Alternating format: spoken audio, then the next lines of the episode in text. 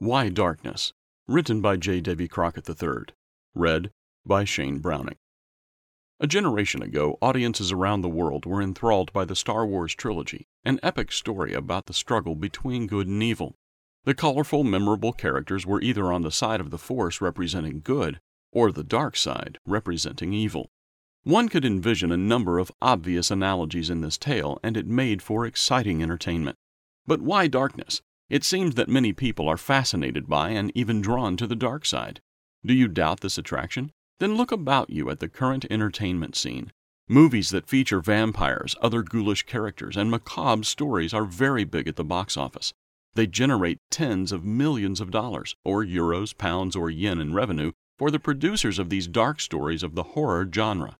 Audience can't seem to get enough of them, and the more bizarre or weird the story and the more graphic the blood and gore, with some sexual references or innuendo, the more popular they seem to be. At this time of year, as the daylight portion of the day becomes shorter and the leaves begin to fall, an ancient tradition with roots in paganism seems to gain in popularity with every passing year. Halloween, adapted from All Saints' Eve, with all of the dark and foreboding trappings associated with this bizarre holiday, is celebrated by children and adults. Activities that perpetuate false ideas about the afterlife and the spirit world are very popular. It's interesting that most of what is associated with this observance is done at night. There is certainly no biblical basis for this observance, although there are a number of scriptures that clearly forbid it.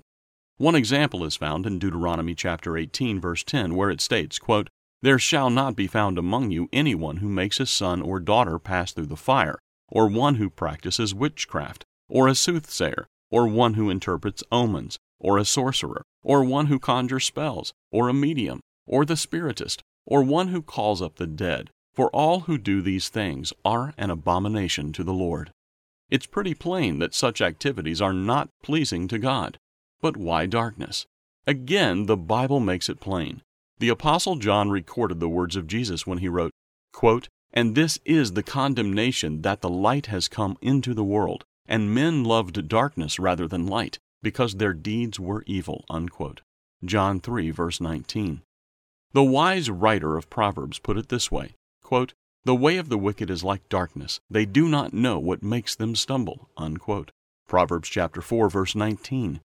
It is obvious that the wicked one, seen in 1 John 5:19, has kept this world in darkness to try to accomplish his perverted plan to keep mankind out of the kingdom of God. Will he succeed in his diabolical plot? Absolutely not.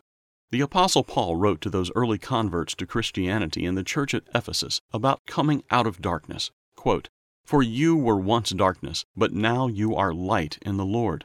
Walk as children of light, for the fruit of the Spirit is in all goodness, righteousness, and truth, finding out what is acceptable to the Lord, and have no fellowship with the unfruitful works of darkness, but rather expose them. Unquote. Ephesians chapter 5 verses 8 through 11. Jesus Christ came to bring the light, and those that are called now can escape the dark side and live in his marvelous light, free from the pagan traditions and practices of this age. Many of our publications shed light on these important biblical subjects, and they are available to you free of charge. I recommend one booklet in particular as you consider the subject of spiritual darkness. Send for our booklet entitled Satan's Counter Christianity. You can read it online, download it, or order a printed copy directly from this website. May the force, the light, be with you.